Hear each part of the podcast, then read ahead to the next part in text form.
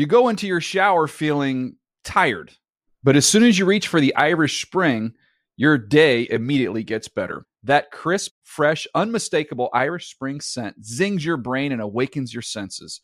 So when you finally emerge from the shower, 37 minutes later, because you pay the water bill so you can stay in there as long as you want, you're ready to take on the day and smell great doing it. Irish Spring Body Wash and Bar Soap. Fresh, green, Irish. Shop now at a store near you. When you drive a vehicle so reliable it's backed by a 10 year, 100,000 mile limited warranty, you stop thinking about what you can't do and start doing what you never thought possible. Visit your local Kia dealer today to see what you're capable of in a vehicle that inspires confidence around every corner. Kia, movement that inspires. Call 800 333 4KIA for details. Always drive safely. Limited inventory available. Warranties include 10 year 100,000 mile powertrain and 5 year 60,000 mile basic. Warranties are limited. See retailer for details. Let's do this thing. I'm so excited. Here we go. there she is. Here we go. There she- All right, I tried something a little different, so let's just feel it out, okay? Okay. Uh-oh.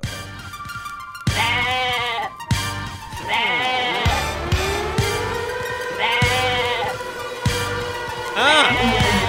Ah! Trey's going to look and see if it's the right run look before he does anything. At the top in motion. Second and goal to the end zone and right on the goal line. It is caught by Hogan for the touchdown. Here comes the onside kick, and it is grabbed with complete control by Ebner. They got one shot for the game. One play in Evans to the end zone, and it's incomplete. And the Patriots hold on for the victory. Yes, the Patriots held on for the victory. Tom Brady threw for 303 yards and one touchdown. And uh, the Patriots defense, which has been so maligned, historically bad in the first quarter of the season, stepped up uh, against the New England, against the Tampa Bay Buccaneers with uh, the help uh, of Nick Folk, of course. A 19-14 win for the Pats uh, that improves the defending Super Bowl record, champions record, to three and two. And um, I'm here. This is Dan Hanzus here with Gregg Rosenthal and uh, Erica Tamposi uh, behind the glass, celebrating like a maniac. It's Tamposi's World. Love the the remix at the top of the show. Oh, yeah. Yeah, that didn't sound good. I didn't like that, but uh, what can I do at this point? Um, all right, let's get into it, uh, Greg. Uh, this was not a perfect performance uh, by the Patriots, but the defense really did uh, step up, especially in light of how how t- how terrible they've been and the short week and all that. The defense deserves a lot of credit, and the Bucks seem to be just out of sorts right now. They are offensively, and I think you give Bill Belichick and Matt Patricia a you know a kudos for their game plan. They backed up all night. They really took away the deep ball. They made Jameis be patient and work the ball slowly down the field and execute, and he really wasn't up to it. And yes, it was close at the end, and I think the Patriots offensively will really regret not putting this game away. That was really on. That's really on old Tommy, who had a couple great quarters, uh, but they were quiet in the fourth quarter because couple turnovers too, by the way. Going- uh, Tamposi. Oh, I saw them. Oh, you know, one of them not really on Tom Brady. Just calling Free out. guy hits him in the back, but that those turnovers point out what complementary football this was because the Bucks didn't score off of either of those turnovers. The Bucks had 160 yards going into the fourth quarter. So until until late, when the Patriots offense really couldn't get anything going, uh, they, the defense did the job. Yes, uh, the defense played very well. I was extremely. Uh, and by the way, I locked this up. Thanks, by the way, guys. Oh yeah, The old Zooster moves to three and two. I'll take a Patriots lock any day of the well, it was a no lose for me either. Either you, you know, either the Patriots win or you get the lock wrong. uh, yeah, but you uh, did fall another half game behind in the lock standing. So let's let's let's be honest Let's pipe that. down with the lock standings. No one's even d- defined what a lock has to be, but that's beside the point. Look at you, salty, so salty. Um, all right, so the pro, I was so disappointed in the in the Bucks, and and I thought they played a, a terrible game. Jameis Winston, can you make a play, buddy? I mean, you go the whole game. He finally heats up a little bit near the end, and and you can't completely blame him. Uh, and Nick Folk, you know. They have it's a curse or something going on in Tampa with the kicker situation, uh, missing a 31 yarder. That that is outrageous to me. But so yes, the to me the story of the game is the Patriots getting it together on defense, but the Bucks are as big a story to me that they just don't seem to have it together. Doug Martin comes back. Doug Martin to me looked good. And for him to come on the field, look good, and Winston to miss so many throws, to have a lot of unforced errors, to miss those field goals. I mean, it just it was not a cohesive effort by Tampa. They haven't been cohesive all year offensively, and it's early, and we're seeing it with this Patriots team. These teams figure themselves out as they go, but if you're a Buccaneers fan or you're Dirk Koetter or Jameis Winston, you have to be concerned because I've watched all four of these Buccaneers games and uneven. This is very similar to the to the rest of them, where they'll have little stretches where they pop and you see all the different weapons, and that gets you excited. But for the most part, it's a lot of erratic play. And Stephon Gilmore and you know Malcolm Butler certainly deserves some credit for doing a good job on the back end. It was definitely a good day for the secondary. Uh, but sometimes you're, you're right. You got to make a play. And Tom Brady, who had the worst quarter, I would say, of his season in the first quarter with an overthrow, a couple other off target throws, was on fire for a couple quarters. Second and third quarter. I mean, some of the prettiest throws you ever want to see, and that's a quarterback making a play. And ultimately, that was enough to get them the win. And you know the Bucks are missing several key players, including Lavonte David, and that can't be Yeah, overlooked. Two safeties, Kwon Alexander. It was a night I would have expected the Patriots to score a lot more than 19. Yeah, and the Patriots missing Gronk, who uh, who was a late scratch right before the game. Uh, yeah, I, I thought on the Patriots side of the ball, the um, Danny Amendola is as long as he stays healthy, he's going to continue to be a productive guy. Eight targets, eight receptions.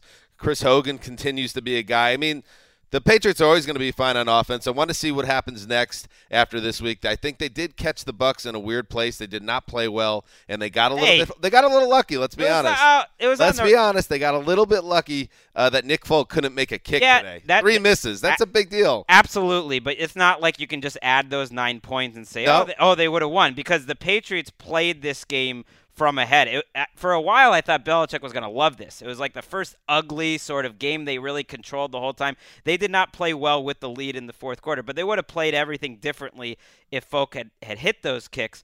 But but you mentioned Amendola. I mean, I don't know if you watched uh, the Loose Cannons Twitter account during this. I don't track it too closely. It no. was hot. It was on fire. I mean, there was a lot going on. Uh, there was a lot going on. I mean, a lot, a lot of slack sent my, way of looking just like uh, run. You know, she was she was hurting. I, I mean, when Danny Amendola tripped that one time, I don't know. Wow, what a, what a special moment uh, for the throne of ease. And one one other thing that really jumped out to me and shows you, you know, what a bad night uh, the Bucks had on offense. Uh, 16-7, the Patriots have a lead. They can line up and kick a 52-yard field goal or attempt a 52-yard field goal, and their kickers look good uh, and hit what a 58-yarder a week before. They they choose to punt. Right. And I, uh, Tony Romo, who had another excellent game, by the way, he had the best game of the night. Uh, players, coaches, uh, announcers included. Another great game by Tony.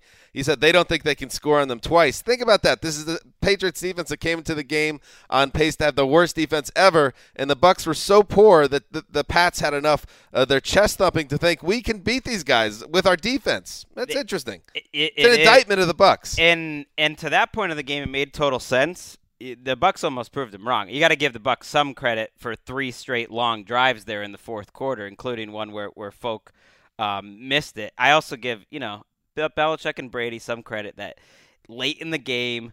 They're going empty. No one's in the backfield when it's clock killing time. It's third and eight. They're Yes. just throwing the ball anyways. They're not worried about incompletes. They're just trusting Tom Yeah, Brady. I did. I think you know what? When you got Tom Brady, you could do those things. Not many teams can. Um, all right, so that's it for the Thursday night football game. We have so much more to get to, so let's get uh, connected with Marc Sessler and uh, start the Week Five preview. We roll on. Yeah, baby!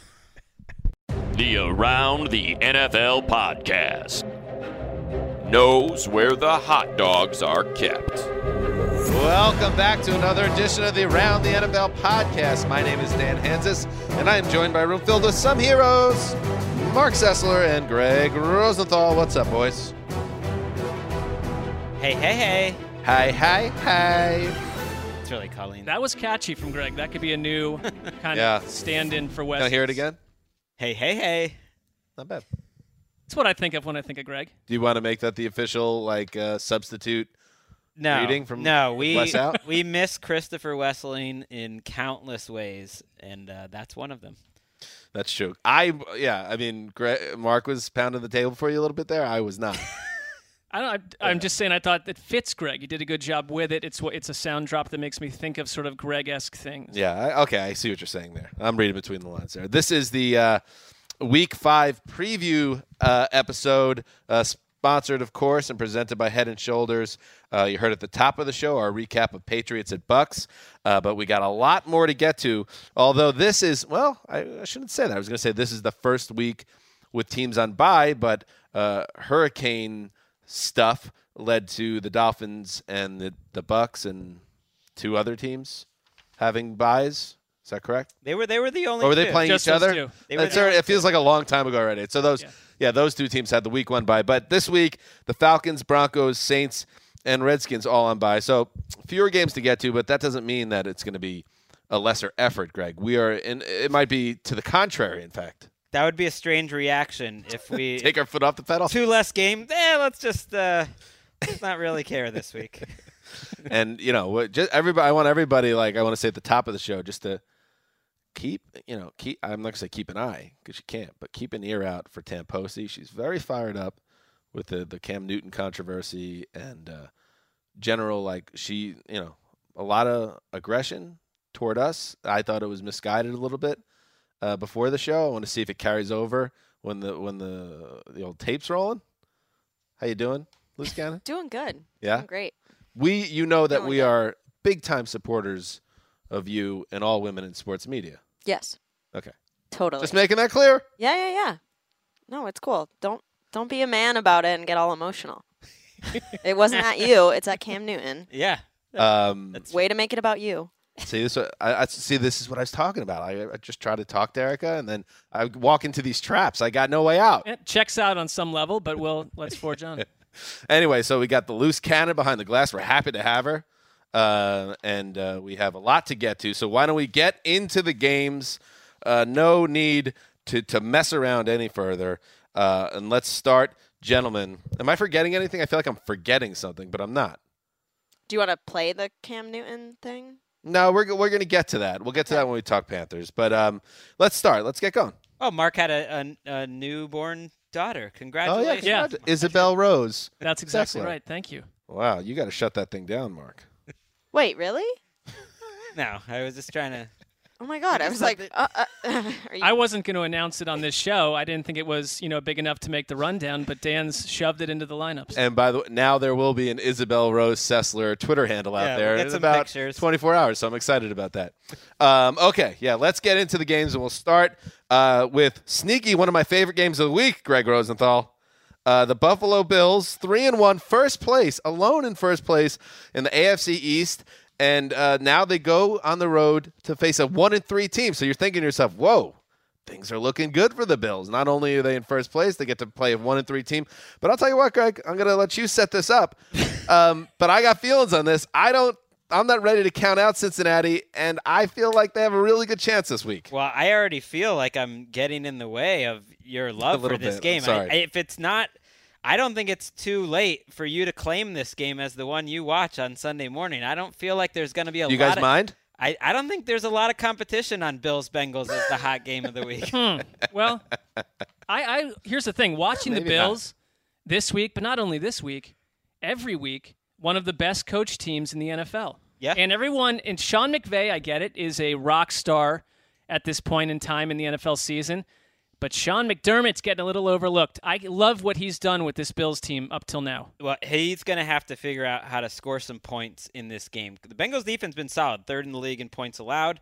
No Jordan Matthews. You think, okay, yeah, he's a solid receiver, but he is very valuable to them because they don't have any other wide receivers. Right. Zay Jones has been targeted 17 times this year with four catches. That is ridiculous. Tyrod Taylor is already second to last in the NFL in attempts. So this is a team that just doesn't throw the ball much, but you got it somewhat. And Charles Clay is having an okay season, but you really don't have much else, and it's going to be hard to generate offense. It's fair to look at what happened in that Falcons game, and I don't even know if we dug into this on Sunday night, but Matt Ryan had a pass that clearly was forward motion. He was he was finishing it. The ball squirted out of his hands though at one point, and they called it a fumble, and the Bills took it in for a touchdown. They would not have won that game had they correctly called that. That said, The Bills, to me, I like. How about this Eddie Yarbrough guy? They're getting guys like Micah Hyde involved. It's just Sean McDermott doing what he did in Carolina, which is taking role players and players that weren't necessarily stars and making them incredibly productive on defense. This is a lot of the same parts that Rex Ryan had had generated to create a completely confused roster. These guys are playing and they're talking about this defense is easier, simpler to learn, and it shows. I think this is a, a, tough game for Buffalo. If they win, they'll definitely have my respect, and I'll be buying in a little bit. But I have to say, um, I'm excited about this Bill Lazor era in Cincinnati. Um,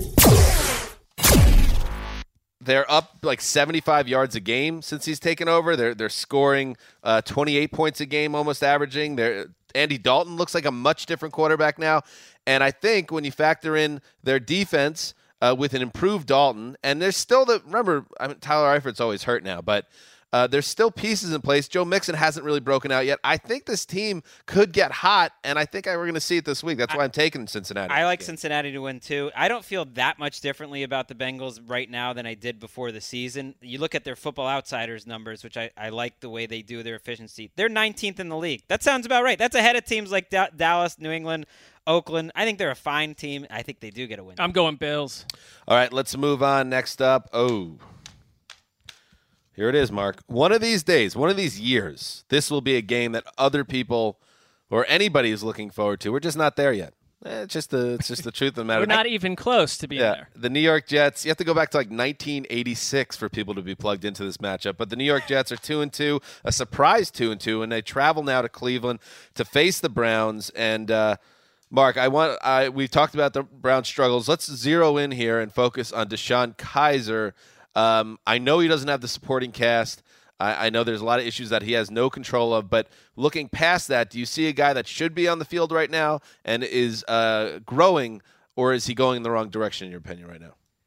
Well, I, I don't see another option on the roster. So let's start there. I think he's the guy that you got to ride out this season before you head into another critical draft. I'm not sure what that even means at this point for the Cleveland Browns. But look, Kizer, I still think that you see moments in games where he does things very well and it gives you little moments of hope. But I can't assess some of his play when this is a team that we thought would run the ball with with, uh, with Isaiah Crowell. The only player I can identify on offense that's of any help to DeShone Kizer is Duke Johnson. He's their he's their number one option on that's, offense. He is their and, offense. and what's that's number, what's number two? Because because I and Kenny Britt has he'll give you two good plays a game and then he essentially takes the rest of the game off. And they are just signing receivers off the street to fill in the blanks at this point.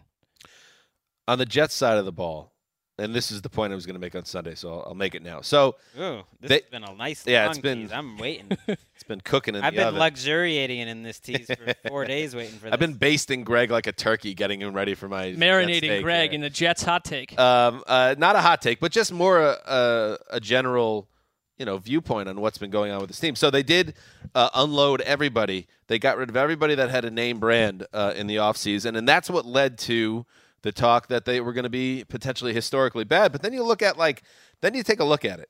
Sheldon Richardson, Brandon Marshall, Eric Decker, David Harris, Nick Mangold, uh, Fitzmagic, Geno Smith. Uh, I'm sure I'm missing people Darrelle too. Revis. Darrelle Revis. Your point is dead on. Um, all those guys that they lost, they have not been either in the league or thrived where they've went. And then you look on the other side of it our, boy Big Mac has not done a bad job here. Josh McCown has, has been steady for the most part. Kony Ealy uh, had four batted down passes uh, last week in, in, the Jets' win against Jacksonville and has been active. Uh, not a game changing guy, but a nice addition for a guy that the Pats gave up on and cost him a, a second round pick. Uh, Terrence Brooks is, is a Cost guy that a, a move nine. a move. They moved back. Okay, they moved back, but you know it was not a successful was, move by the Patriots. No, it was, it was a bad job. I Terrence think. Brooks is a safety that they got in a trade for Dexter McDougle before the season started. He was Player of the Week last year with two picks. Jermaine Kearse has stepped in and been a nice part of their offense. So Bo th- Claiborne's been a really good. Mo Claiborne has them, been a, yep. a, great one year signing, and he's probably going to leverage that into a big contract. I don't know if that big contract's going to be worth it. Whoever gives it to him, including maybe the Jets. My point is, is that the reason they're not so terrible is all those guys they purge haven't been uh, weren't really guys that could help them, and he's brought in guys quietly that are doing a nice job, and that's how you got to two and two. It's a great point, and the way we talked about these two teams before the season, it's obvious we thought if anything, this would be a body switch game where it would be the Browns who would be two and two with a lot of front Exactly. office moves that would have us buzzing, and you know young players playing above their heads, and that the that the Jets would be this team that's impossible to watch. You go watch every single team in the league. The Cleveland Browns right now are the one club that does not look like they are organized like a professional football team. They are hard to watch on both sides of the ball. It's not fair to the fans. They there's nothing to hold on to. They are 30th in the league in offense, 30th in defense, and 30th in special teams on football. So it's like there's nothing to just grab a hold of and feel like okay, that's what we have. All right, moving on. Okay, so let's talk about the Panthers. That said, I think the Browns will win. The, just, just find a way. You think so? Just the, that's the the karma of things. They, I don't- got to win a game. At I do not, and that's why I Oh. am locking up the Jets. Is that a reverse jinx lockup? Wait, we were moving I'm not on. trying to jinx anything. You didn't- had that oh. whole segment to lock a team up. I did it my own way. I locked my own way. Uh, all right, before we get into Panthers lines, let's address Cam Newton first. I'm sure you heard it, but in case you didn't, uh, here's what the comment that uh, Cam made during an otherwise mundane midseason press conference. Uh, let's listen to it. I know you take a, a lot of pride in seeing your receivers play well. Devin Funchess has seemed to really embrace the physicality of his routes and, and making getting those extra yards. Does that give you a little bit of an enjoyment to see him kind of truck sticking people out there? It's funny to hear a female talk about routes. Like, I, I can't. All right, so that's what he said. I can't. But, uh, here's the thing that I'm the most surprised about, and we talked about this a little bit before the show. Like in a news conference, there's no adrenaline. There's no reason why you would. There's no excuse for that type of comment, no matter what's going on with you. But the fact that like it showed a basic lack of common sense, like to to let that slip out of your mouth, it just showed to me. And Wes and I had been kind of uh, talked about Cam, and Wes famously is called Cam Newton a preening schmo. And I know now there's a lot of people that are saying, well, there's a you should separate Cam from the past and the people that have criticized him in the past from this incident where he deserves to be criticized. In my opinion, Cam this has always been part of the Cam Newton experience. Which is he could be a knucklehead sometimes, and sometimes he does things. I never let him. I, I wasn't one of the people that let him off the hook uh, for the Super Bowl 50 press conference. I know a lot of people did. Uh, some of his other behavior throughout the years. This to me is just a continuation of what's been an issue with Cam Newton and and some of his behavior. That's just my take. you know, you I'll never forget back in 1990 as a rabid young sports fan when the Lisa Olson incident occurred. She was a Boston Herald writer who went into the Patriots locker room covering the Patriots and was harassed by Patriots players and wound up suing the team. And they talked about that as they call it a watershed moment for sports writers in general, for females covering sports that we had crossed the Rubicon. was Rubicon. for that particular Patriots ownership too, which handled it so poorly. They handled it terribly. The league, the league did what they could at that point. They did not necessarily handle it great either. Twenty-seven years later, nothing's changed. Nothing's changed. Well, I think some things have changed in that the second that Cam Newton makes a comment like this, he pays for it. And, and that's the thing where look, he he lost a sponsorship over it. He's getting he he's paying for it. He's paying a price for it. Like he's learning a quick lesson. I think the difference now maybe uh, between 1990 and then is that sort of thing will happen. Yeah, the only thing I'd say is that I think people now are trained to know that you must respond in a certain way to that incident, where before it was not the same world. And I wonder how many people quietly agree with Cam Newton, whether or not they say something verbally. It- it's one of the things that I've learned um, having worked at the NFL for seven years and having worked with a lot of like talented women. Uh, our girl Erica behind the glass is one of them. Colleen, Lindsay, all these different people we've worked with over the years.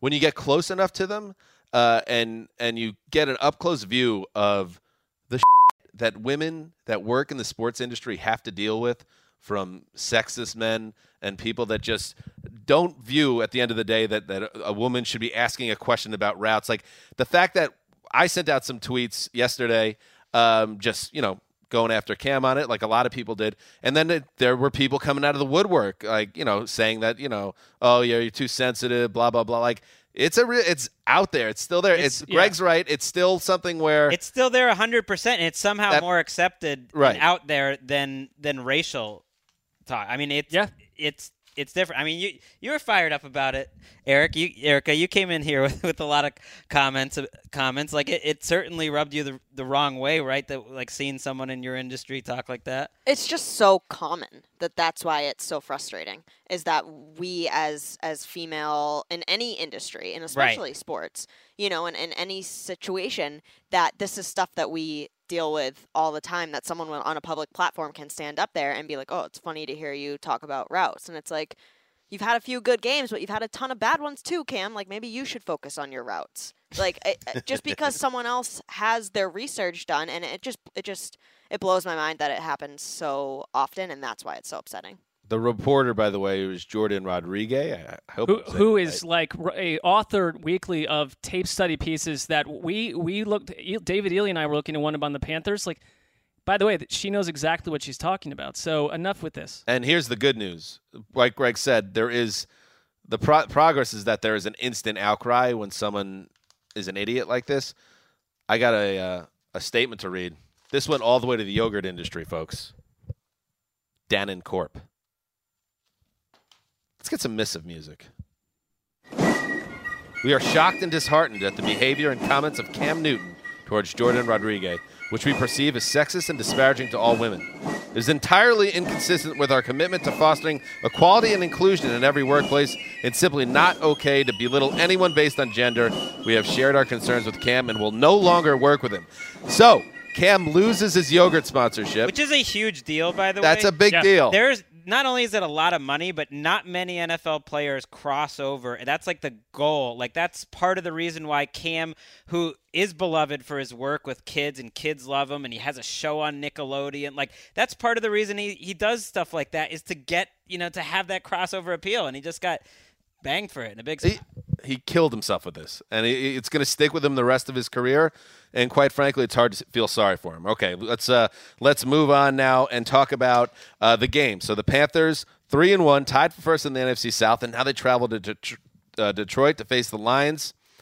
Also three and one, coming off that really nice uh, win over the Vikings, where they got the they got the stop they needed at the end of the game. Um, Greg, your thoughts on this matchup? Which team has impressed you more when you've been studying the tape this season? The Panthers have yeah impressed me more. I I like both of these teams, and Lions fans think we're not giving them enough credit. They've been they're three and one. They're one of many teams have been close in almost every game.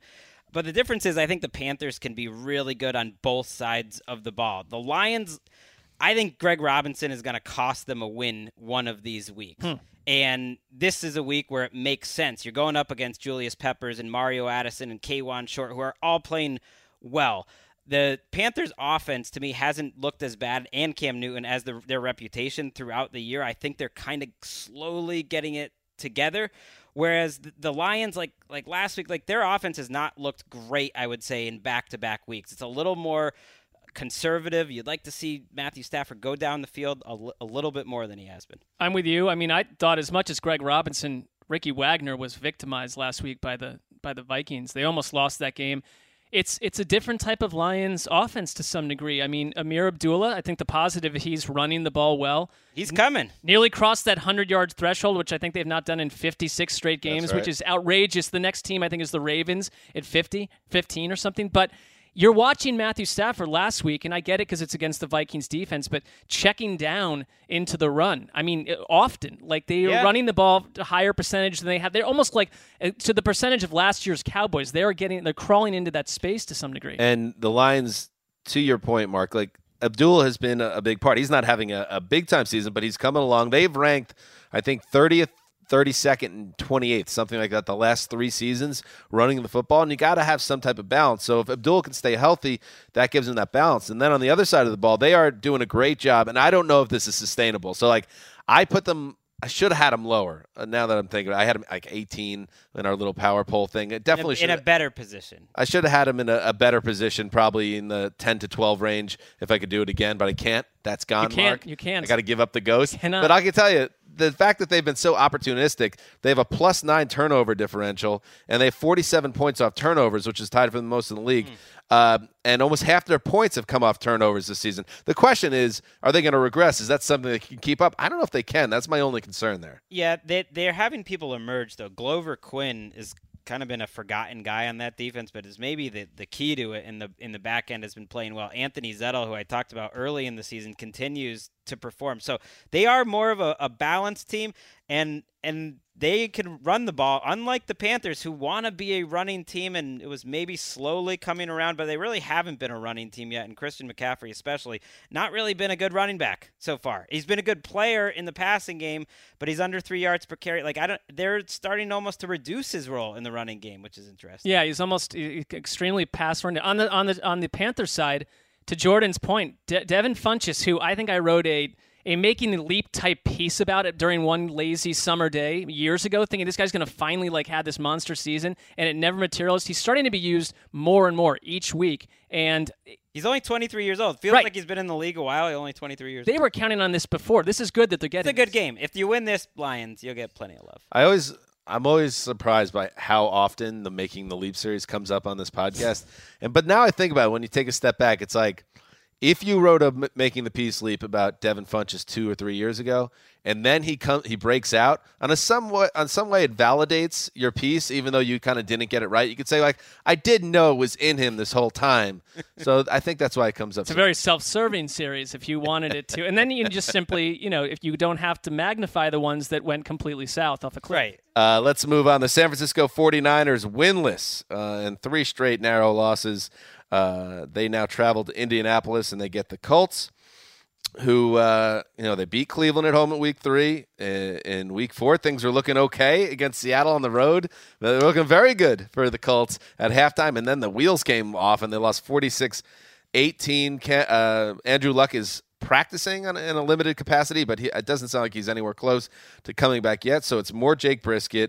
Uh, Mark, your thoughts on this game? We don't have to dig in too deep here. Let's be honest. I mean, it's a bit of a strange game. I I think it's good for the Colts that when they do get Andrew Luck back, that this week they're getting. It sounds like Ryan Kelly, their center back, and you're starting to see these pieces come into place. My question with the Titans, Jaguars, and Bengals up after this week will it be too little too late when they finally do hmm. get luck.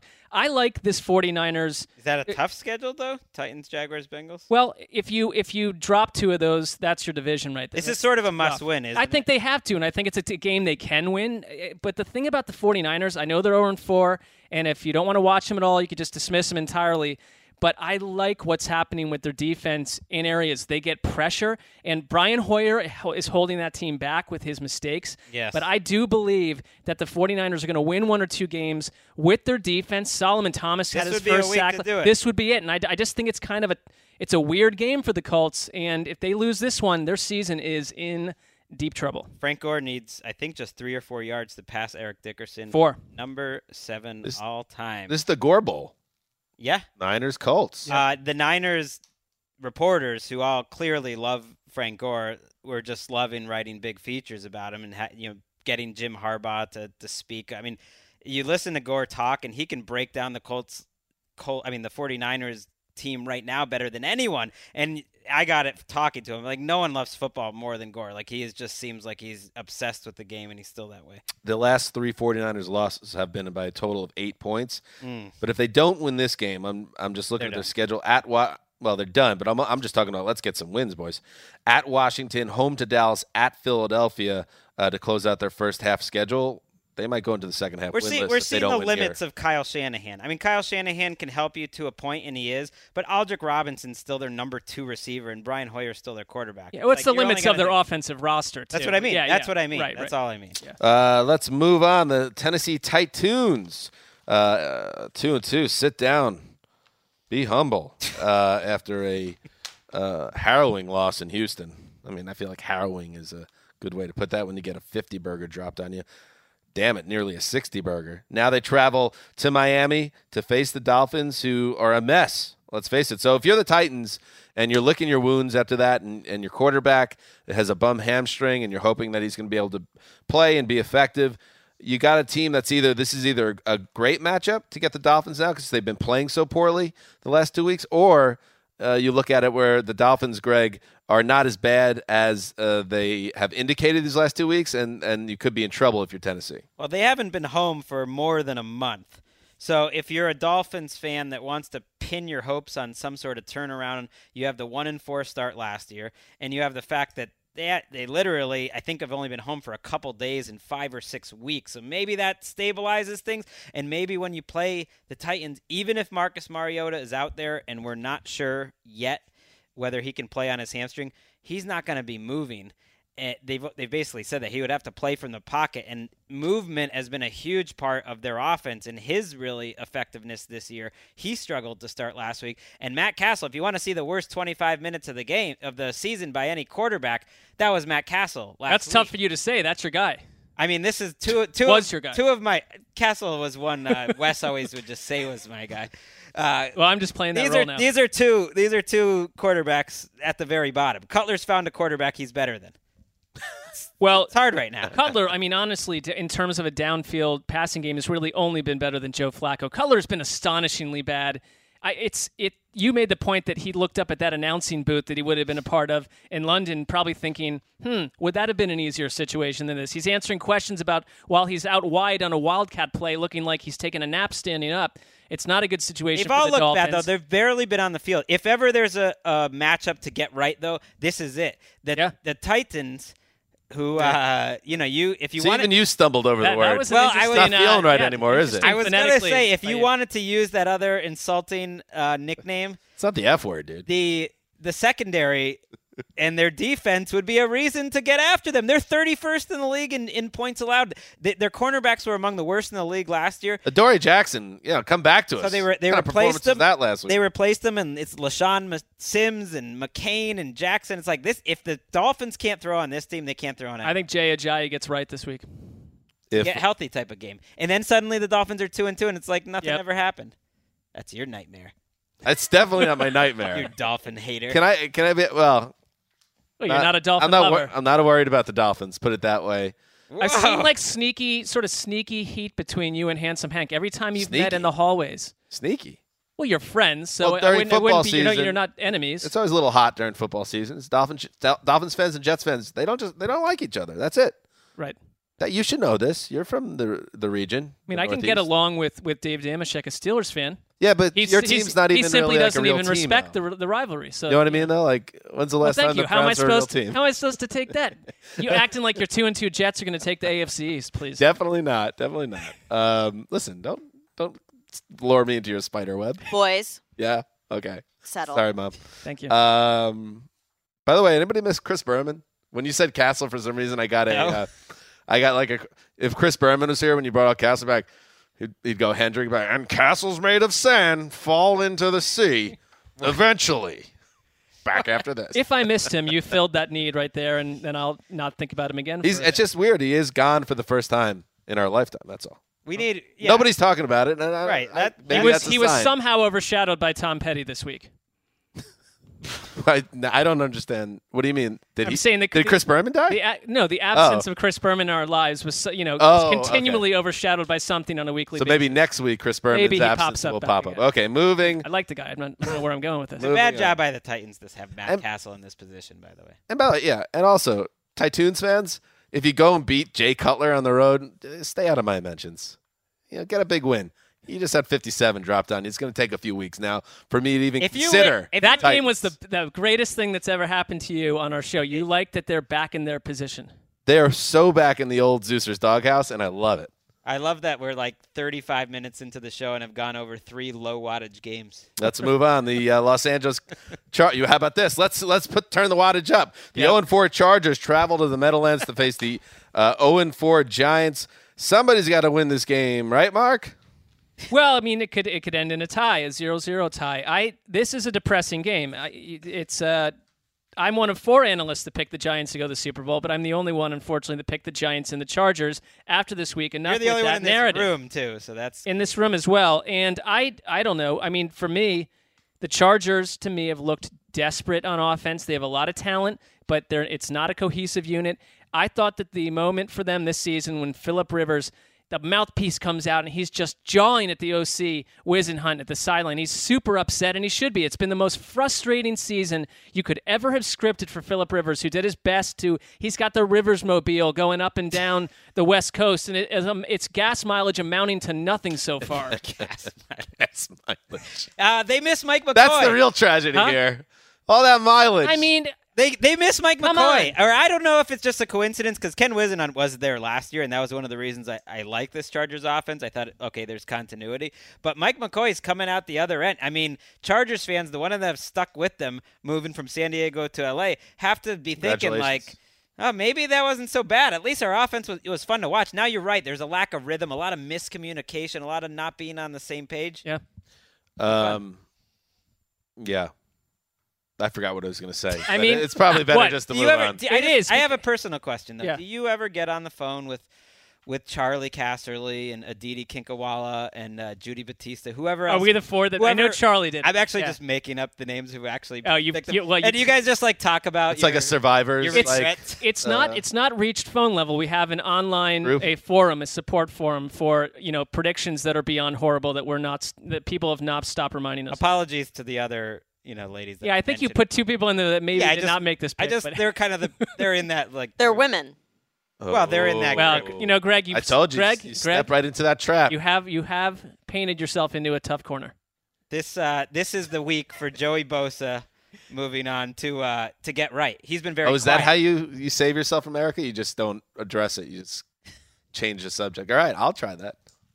I'll try that. I have no need to because I believe I'm in good standing with Erica. Let's move on. The Arizona Cardinals are uh, two and two, and uh, kind of boring, and they're just another team. But uh, some people support them, and we talk about every game.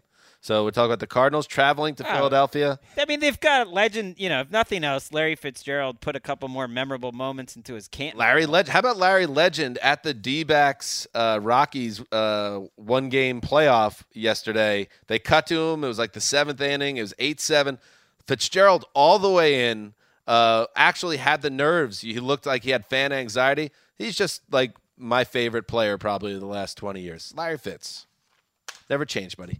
Who won that baseball playoff? The game? Snakes. The Snakes advanced to the NLD. I don't It's- need them going I mean, further into this. Finally, one of the great rivalries in sport: Diamondbacks Rockies reunited again. Um, all right, here we go. Let's talk about uh, this game. Uh, we'll start with you on this one, Greg. The Eagles, um, they're they're feisty. You're in on the Eagles, aren't you? I, I am in. They were my preseason prediction, one of the onlys that uh, that are turning out well so far to win this division. And one of the reasons why is because is because they're so good up front. I think that their tackles right now, and it really struck me playing the Chargers when you can shut down Ingram and Bosa for the most part, and you're getting big time space in the running game. You're doing something right. These are this is one of the best offensive lines in the league, and they push you around on both sides of the ball. I, I think this is gonna be a tough spot here for the Cardinals. I'm with you. I think we all saw what LeGarrette Blount did, and that feels like if that can continue, this is an incredibly balanced offense. It takes a lot of heat off Carson Wentz, a quarterback that was asked to do so much last year. Zach Ertz has been a big security blanket for him. And here's my issue, though, with the Cardinals. I really don't see. I actually think that Carson Palmer has been enjoyable to watch this season. You talked about Larry Fitzgerald. He is not going to last this season with the way he's getting hit. That game against the Niners, and this is what I was talking to before. The Niners, yeah, they didn't win the game, and you people probably didn't even watch the thing. They battered him. They have so many issues along their offensive line. That's the wrong quarterback to be sitting back there. He is as immobile as anyone else out there. Can you And imagine how protect tough the Cardinals will be to watch if they lose Palmer and David Johnson? They're they're a, a bad two and two. They're very lucky to be two and two. Uh, I, I think they're probably one of the worst five or six teams in the league right now, and then they're going up against a guy in Carson Wentz that I'm a little surprised, and maybe it's just they haven't been in national games that he doesn't get a little more love from the average fan. Not that he's there yet as some great quarterback. I don't know if he's going to get there. They need to have that big moment win that people were like, Yeah. that's what we remember about Carson because I don't know if he's going to get there. He's a little slow in the decision making and accuracy. It, it he reminds me a lot of a young Daunte Culpepper or a young Cam or young Ben Roethlisberger. The pl- just the athleticism and the plays he makes. He's just so much fun to watch, and I think this is a matchup. Where he's going to be especially fun to watch at home. They're getting a little momentum. You got the tackles. The, the Cardinals are weak. Timmy Jernigan blowing up the spot. And that's why I'm locking it up. Oh, snuck up on me there. like it. I like I your can hear pick. it. He was he was heating up. Yeah, I can feel it coming. You Not need as much as normal, You need a big lockup, Greg. You're struggling badly this year. Um, one and three, I believe. So this is. I feel like this well, is a I'm good going one. Safe here. I went. I think I've gone underdogs. It's a little safe. I've gotten underdogs four straight weeks, and so that's that hasn't worked. out Eagles too win well. this by 10 plus. That's my Um, prediction. And let's keep an eye on Carson Wentz. He he was even better through four games in his rookie year, and then the wheels kind of came off in the Eagles, who lost eight of their last twelve, and and Wentz struggled. Uh, but we'll see. This is will he make those gains and, and go to the next level? This is a better offense around him. It's Right. got more balance. It's got it's built to last. This He's time. doing less. They're Yeah. asking him to do less, which is a good thing. Yes. Moving on, the Jacksonville Jaguars are two and two after. I mean, did you guys watch that Jets game? Yes. The Jaguars had no business losing that game. Once they uh, McCown had a couple turnovers, he, the game was basically handed to Jacksonville on a platter. But again, no one's. You know, I pick on the Titans, but um, uh, the Jaguars are, are even worse. Like you can't be taken seriously as a team until you find out a way to win those type of games, and they did not. So now they're two and two, and now they got the Steelers. Uh, they're on the road against the Steelers, and, and uh, uh, Greg, excuse me, Mark, you have a Steelers team that looked like they might have been getting on track against Baltimore last week on the road.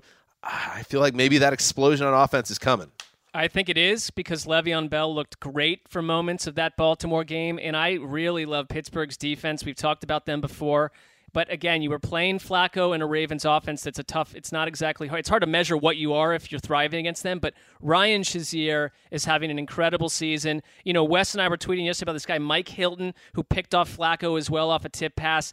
They are have so much athleticism on that defense that I think that they everyone talks about Jacksonville's defense. Pittsburgh, I think, is the is, is got a better situation going on. I like the James Conner that they're able to spell Le'Veon Bell with James Conner. He's looked actually pretty good, and it's just about I think the passing game is the thing that we're still waiting for the top to come off with Big Ben in the passing. Game. Keeps game. missing. He keeps missing deep, but they're kind of Yeah. back to their late season offense, which was just run it through Le'Veon Bell, and they are more balanced. It's a little tough to get a feel. They are dominating teams, but you tweeted about it yesterday. They haven't played a, quarterback that's remote. I mean, if the Patriots had played this group of tomato cans, their defense would not be the worst in the league. The the Steelers have not played anyone, but hey, guess what? It's continuing this week, so they should be fine. on on the Steelers side as well with and specifically their passing game because I think nobody was really worried about Le'Veon Bell even though he wasn't having Le'Veon Bell games and then he had one last week. Roethlisberger's issues going downfield. So he, you addressed it there, Greg. Four of twenty, no touchdowns, one interception, thirty-four point two passer rating on passes of twenty plus air yards this season, according to NFL research. Uh, that same metric last year, those same uh, you know details, he had 14 touchdowns and a 113.4 passer rating. So w- I will say there have been drops. There ha- it's not all on him. It's not like they're just so 20 yards that- over people's That's heads. getting to my point. So it's either it's either an issue of um, bad luck, um, of rust with Martavis Bryant, who's their primary uh, deep man, uh, uh, or it could be a small sample size, and it's like just let's wait this out a little bit, or it could be the other thing, which is Big Ben's getting old. Yeah. he's not the same guy anymore. I don't think he's played as well since the start of last season than I'm used to. So maybe that's going to change back, but I think that it's been a fairly long sample size, and they're starting to play to it, which is interesting. Hmm. They, they ran the ball on third and eight in a key spot last week, which I really was surprised to see the, the Steelers do that. And I think it's because they trust their defense now. I mean, Cameron Heyward to me has been one of the best defenders in the league, and they trust Le'Veon Bell. And uh, that that's like what how they're built, old school Steelers. And what Greg mentioned, DeShone Kizer, Case Keenum, Mike Glennon, Joe Flacco, I mean, yeah. who's not Joe Flacco of old, and Blake Bortles. That's the first five quarters. Now they have totally dominated. They those guys, dominated, and that's what you need to do. All do. these Steelers but- fans like you can't judge the schedule. I'm not. I'm just saying you, you you've not faced a murderer's row of signal think- callers. and and Jaguars, if you want to show us something, go go show it this week. I've heard some Jaguars fans saying like, "Oh, we- we've got a top five defense, and we're waiting." We're, like, Got let's see, Jalen Ramsey though. He looks good. Uh, I, if I'm a Jaguars fan, I'm very worried about a Blake Bortles bloodbath. Oh, a yeah. good pass defense. You're probably always Bortles- worried about that. I mean, Bortles has had a couple of moments. Of course, the one game in London, which I'm going to mark down as an outlier. This guy, when he misses passes, I've never seen a guy whose incomplete passes are more errant than Blake Bortles. Hmm. He's a special kind of bad, and I think it's going to come out big time at Heinz Field. Speaking of a special kind of bad, I do want to correct since you since you called me out for it. loose cannon. Ooh, into the spider web. The the giant the predictions were incorrect. You know, the, I named the wrong people. Ike Taylor, former Steeler, he had the Giants in the Super Bowl, and Uh. Maurice Jones-Drew also had the Giants in the Super Bowl. So those are two No, men. th- those I don't mind Barry. Yeah, and the two of them will appreciate you, you know, cy- you know, cycling back to call them out on a podcast that is listened to in about 38 countries. Moving on. Oh, more than that. We're in like Turks and Caicos. We're everywhere. 98 countries. 38 felt felt pretty good though. I, I think it's closer to 38 than 98. How many Oh, countries no. are there total? I mean, th- at least for having a 40? download at some point. If you scroll through those lists, it goes on forever. I think it's over. It's in the hundreds. One million countries strong, the Around the NFL podcast. How about that? I don't know if there are hundreds of countries. Speaking, of, I'm going to look this up while you can continue. Go. Yeah, Google Keep going. how many countries. It's funny to hear you guys talk about countries. All right. You know what? It's true though. All right, here's a here's a good. We're matchup. openly academically dumb. We we've always maintained that. We're not. There's no pride there. 195 countries. So I was right. They're not hundreds and hundreds. There's a hundred. I think plus. we're. I think we've been heard in over hundred territories. I. How much time do we have left on the show? Just All right, five more. Enough, minutes. enough. All right, let's talk the Seahawks at the Rams. The Seahawks seem to get healthy uh, against the Colts in primetime, as we all expected them to. It just took them uh, two quarters to get the engine revving, but when it did, it was a 46-18 laugher. Uh, and now they, they face a team that's been the biggest surprise in the league this year, I think, the Rams. The uh, and they are the team of ATL. And if some people talk about, they used to say the SI curse, and then they said the Madden curse, and that all feels passe now. Now I think the real buzzy thing is the team of ATL curse. So we're going to see right away here, Greg, if the Rams can handle the pressure of being the team of ATL. Oh, that's a. Team of ATL. That's a silly theory because the first team of ATL had a terrific season, the Carolina Panthers. You could cite those things with the Madden curse and the SI curse. but that's too. like the first example of it. So if it Last was year's gonna- team started five and zero, and then literally had a nuclear since bomb then, land on them. since so. that first season, not as great. You know, the Cardinals were rolling along till that old uh, torn ACL by Carson Palmer. Mark's not exaggerating either. The 2006 Vikings had a nuclear bomb dropped on their facility. Just uh, minutes after we anointed them, That was that was prob- Tragic, really. problematic. As is this matchup for Kind of buried in the news a little bit. a little bit. for Se- I don't I don't just look at this Rams team and think they're a juggernaut. Each one of these games have been tight, and this is a tough matchup. Nice. And it's the one matchup, the one coach in the NFL that is thrilled to see Sean McVay on the other sideline instead of Jeff Fisher. Pete Carroll couldn't beat Jeff Fisher for three straight years. Five out of six times Jeff Fisher took out Pete Carroll and the Seahawks. So this is a matchup.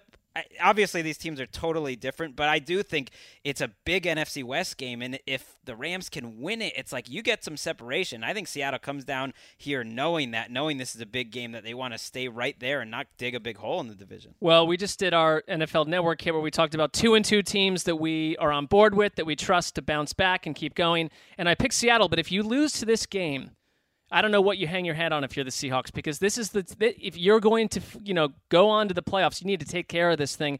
Mm. And I look at the Rams front seven and they're and they're I think it's starting to come around under Wade Phillips. I don't think that there's some players that were not maybe the most natural fit for his three four.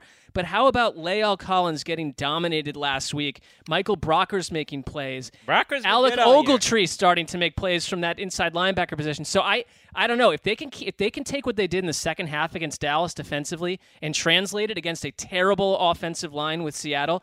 This could be an interesting matchup for the Rams. Let's pick this game. I need to see a little something out of Robert Quinn. I've been I've been was expecting a lot this year, and this is this is a week to do it. I'm gonna pick the Rams at home. I just think I I don't feel like it's a I- what that's a before, lot. No, before a the show, I was like, else. Erica, what we want to do with that shortened team of ATL drop, we want to kind of sprinkle it in once or twice a week, maybe once a show, but it doesn't have to be. There's been like 14 of them. Erica, Erica, who is clearly we are having ill chemistry with her today based on stuff that may not be our fault. We're not Um, Cam Newton, yeah. Erica. Don't I mean, look at us she like has that. gone totally guerrilla warfare on us. I am going Rams. and I'll tell you why. Because I think Todd Gurley looks the best running back in the NFC right now, Mm. as not just a runner, but as a receiver. Teams can now not just sit there and wait for Jeff Fisher to have the ball handed off to Gurley three times in a row. You have to deal with the passing game. There's a lot of new elements here, and Gurley has been fascinating to watch. Rams are a game plan.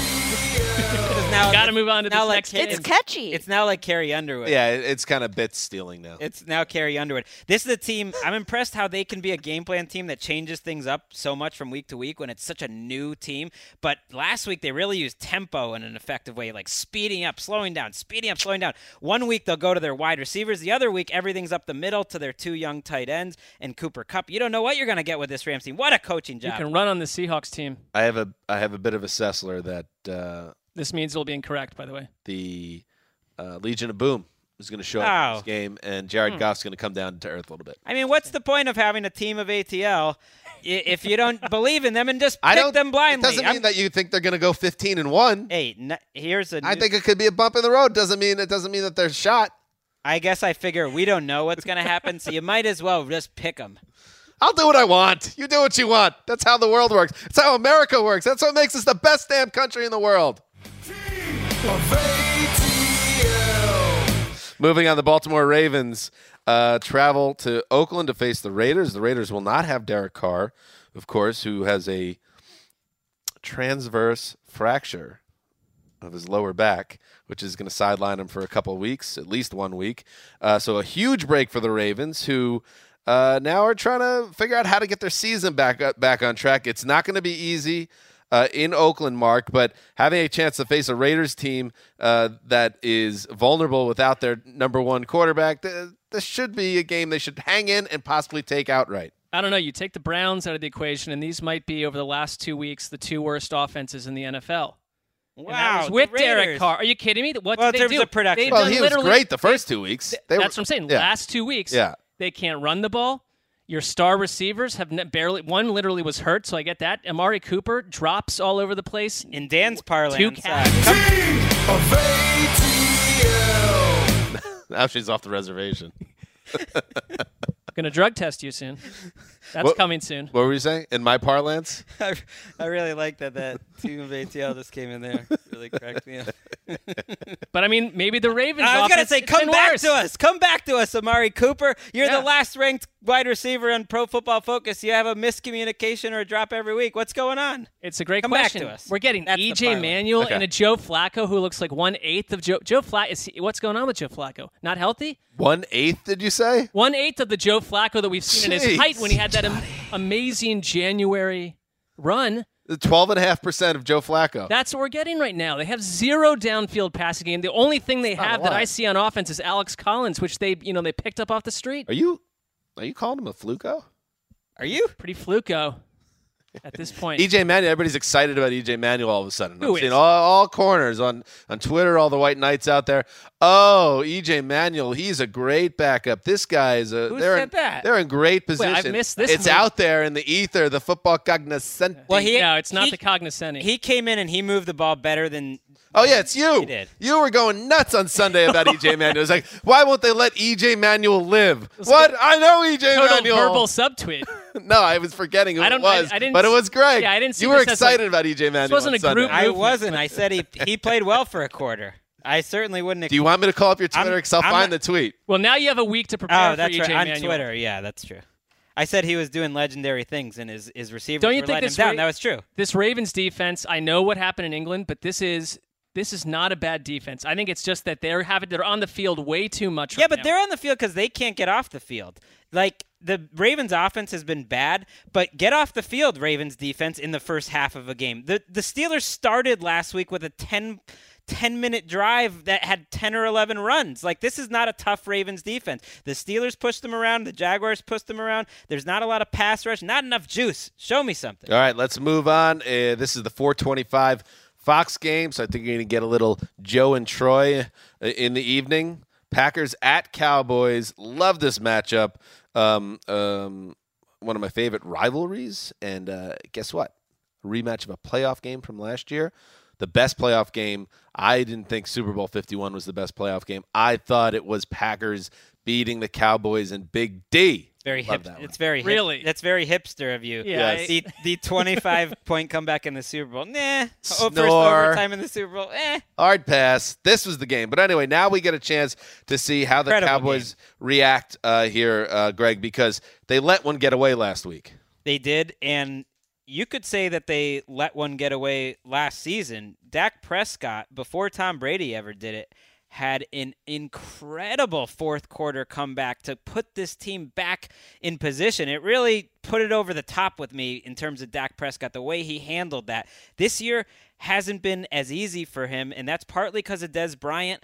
They're, they really can't stretch the field. Dez Bryant, 16 catches on 40 targets, and this is the reason the Packers drafted Kevin King was because Dez dragged the Packers secondary up and down the field in that playoff game. I kind of can't see Dez doing that.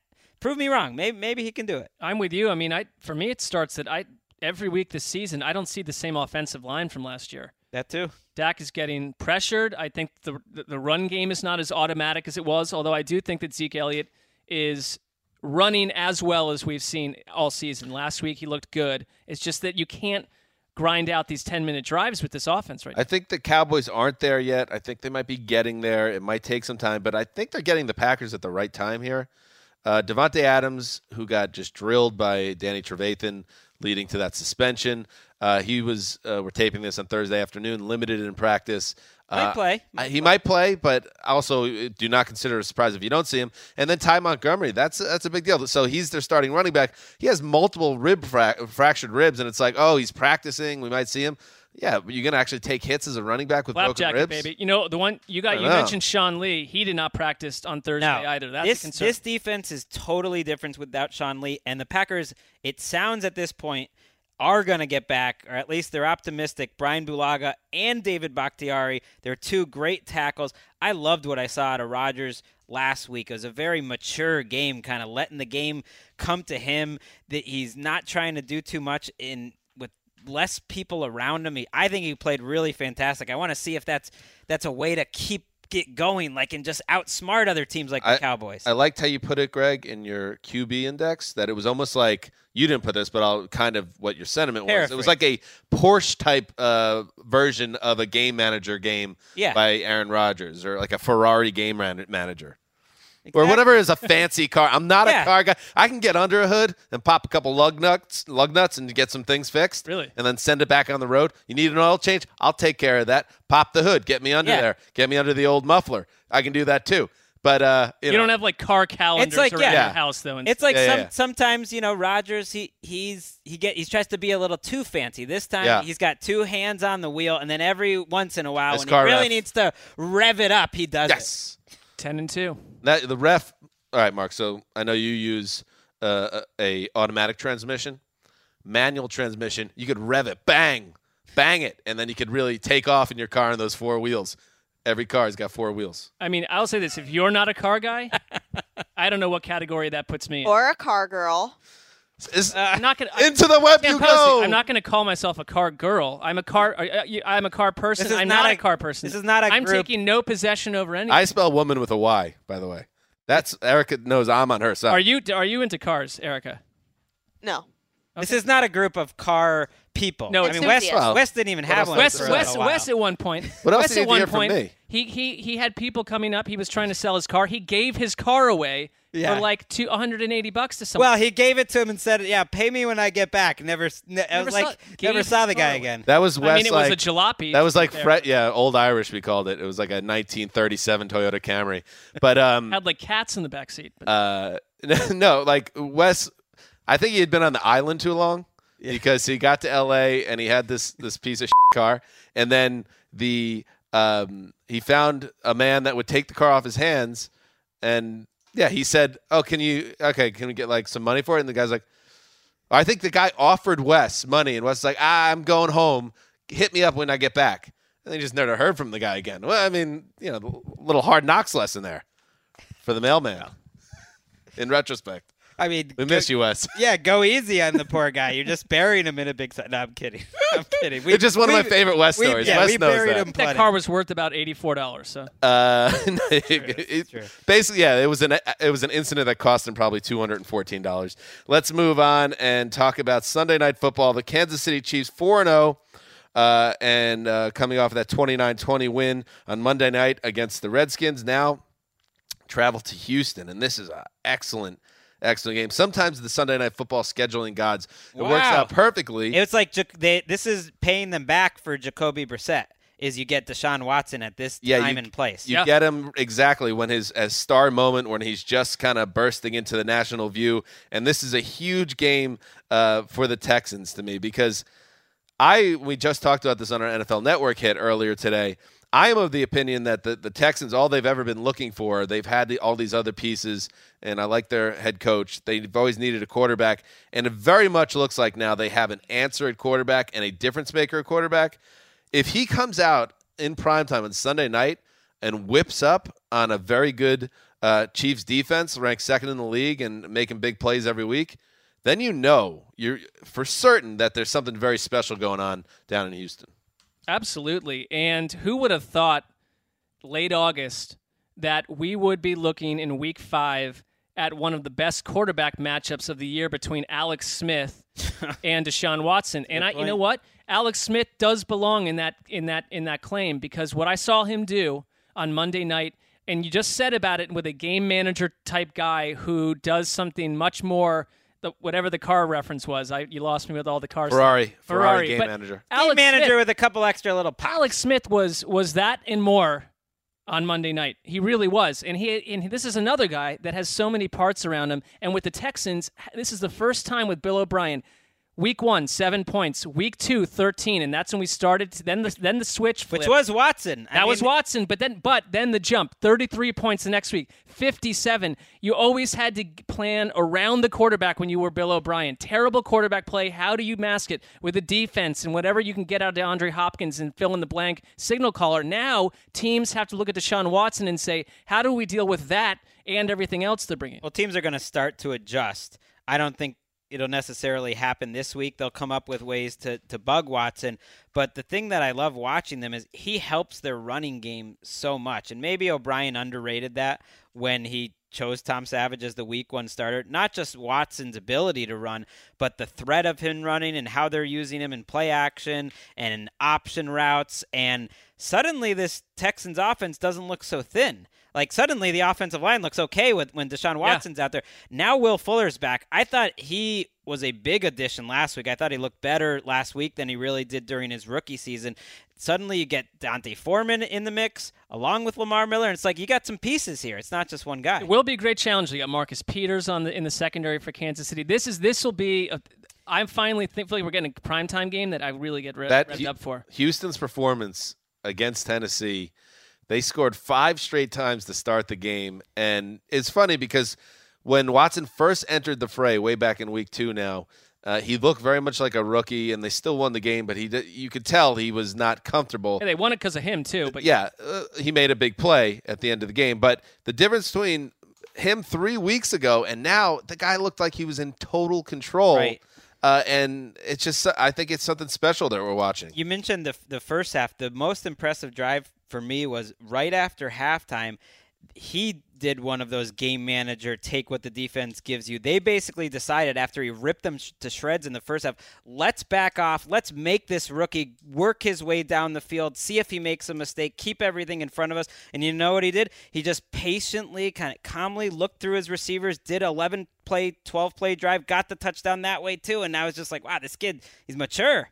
He's comfortable in the pocket. He sells, um, you know, different. He's he's able to sell the handoffs and the and the flips that Lamar So. Miller touchdown. He just looks so comfortable as a pro quarterback. So, uh, who you guys got in this game, by the way?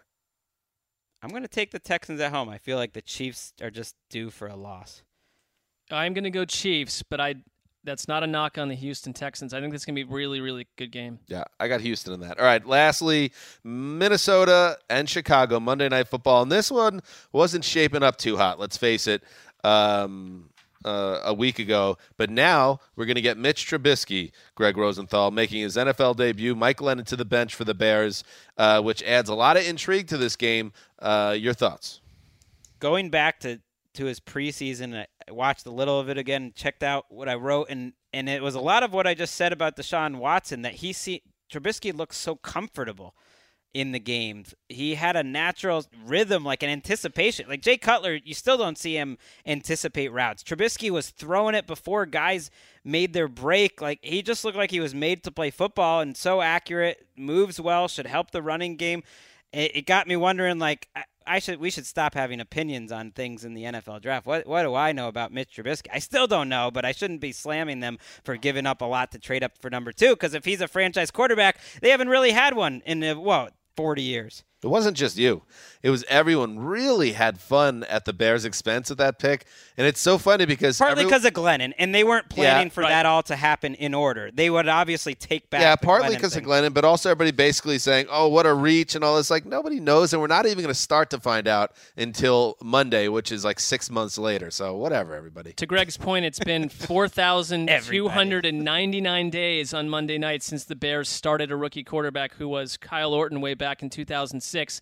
They don't draft quarterbacks. They don't really develop guys. They've always done this sort of sign the Mike Glennon type figure over and over. And if you talk to Bears fans down in our newsroom, you know, they'll Adam Rank, for instance, which has there are many, straight- There are a bunch, but Yeah. Adam Rank has his top five Bears quarterbacks. Kyle Orton was good for that team, by the way. He was okay, but he doesn't even go to five. It only goes to three, and Trubisky's already on the list, if I'm not mistaken. So Wow. at least this turns what would have been a horrible. It's depressing when Monday Night Football has a crap matchup, and you can you can try to shine it up and say it's great. Look at me, I'm a league guy, but like no, honestly, Oh, what- what some of these this? Sub- games. what is this subtweeting going on here? Look at me, I'm a league guy. Yeah. Shine it up, I'm great. I mean, That was definitely. Don't- that's what our entire network must do is act But like that was it's not- toward Gregg. It is not towards Gregg. I mean, if you're Give me gonna a break. just say it, just say it. I don't think you would have liked. You would have you liked this Oh, you game would've loved if Mike Glennon were starting. N- No, He would have Ca- Case- goosebumps. All right. I'm also well, hoping Mike Sam- Glennon made it unwatchable. Now it's exciting. I'm hoping That's what I'm Case. Keenum, it, who has played really well. I thought he played really well against. I'm not, I don't know if he played as really well against the Lions. I, I do. I think I he played know. well. I three drives ended with fumbles there was- from his teammates, and other a couple others did. was drop. he not totally out of sync on, down the stretch on the on His the right last tackle let him down too. I'll tell you what. At the end of that game, he didn't even give him a chance when he took that sack on third down. I'm just saying a quarterback playing really well in the NFL. That's not what I saw Seven from Case points Keenum in the points. fourth quarter against the Lions, but he did fine.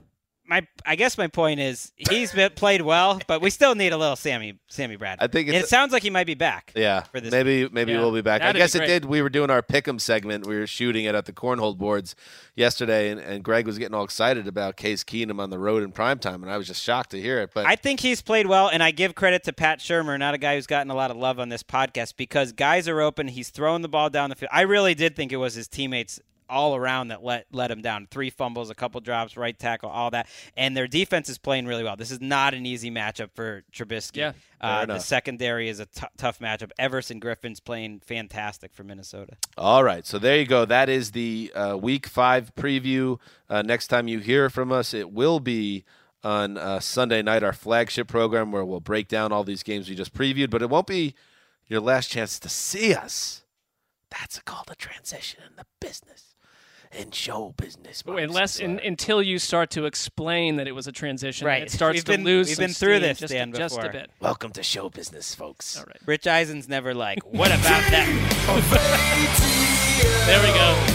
NFL A-bomb. Pick'em, which is the NFL Network program that we are a part of, airs uh, 9 a.m., 11 a.m., and 2 p.m. on Saturday, all Eastern Standard Time, and Sunday at 6 a.m. Eastern, which of course leads into game day morning with our good friend Connie Fox. So make sure you check that out. Uh, uh, so let's uh, let's let's get out of here. Let's go.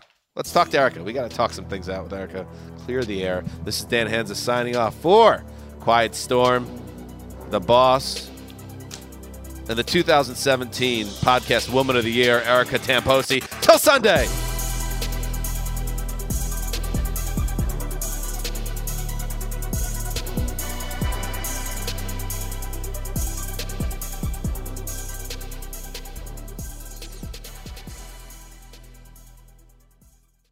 You go into your shower feeling tired, but as soon as you reach for the Irish Spring, your day immediately gets better. That crisp, fresh, unmistakable Irish Spring scent zings your brain and awakens your senses.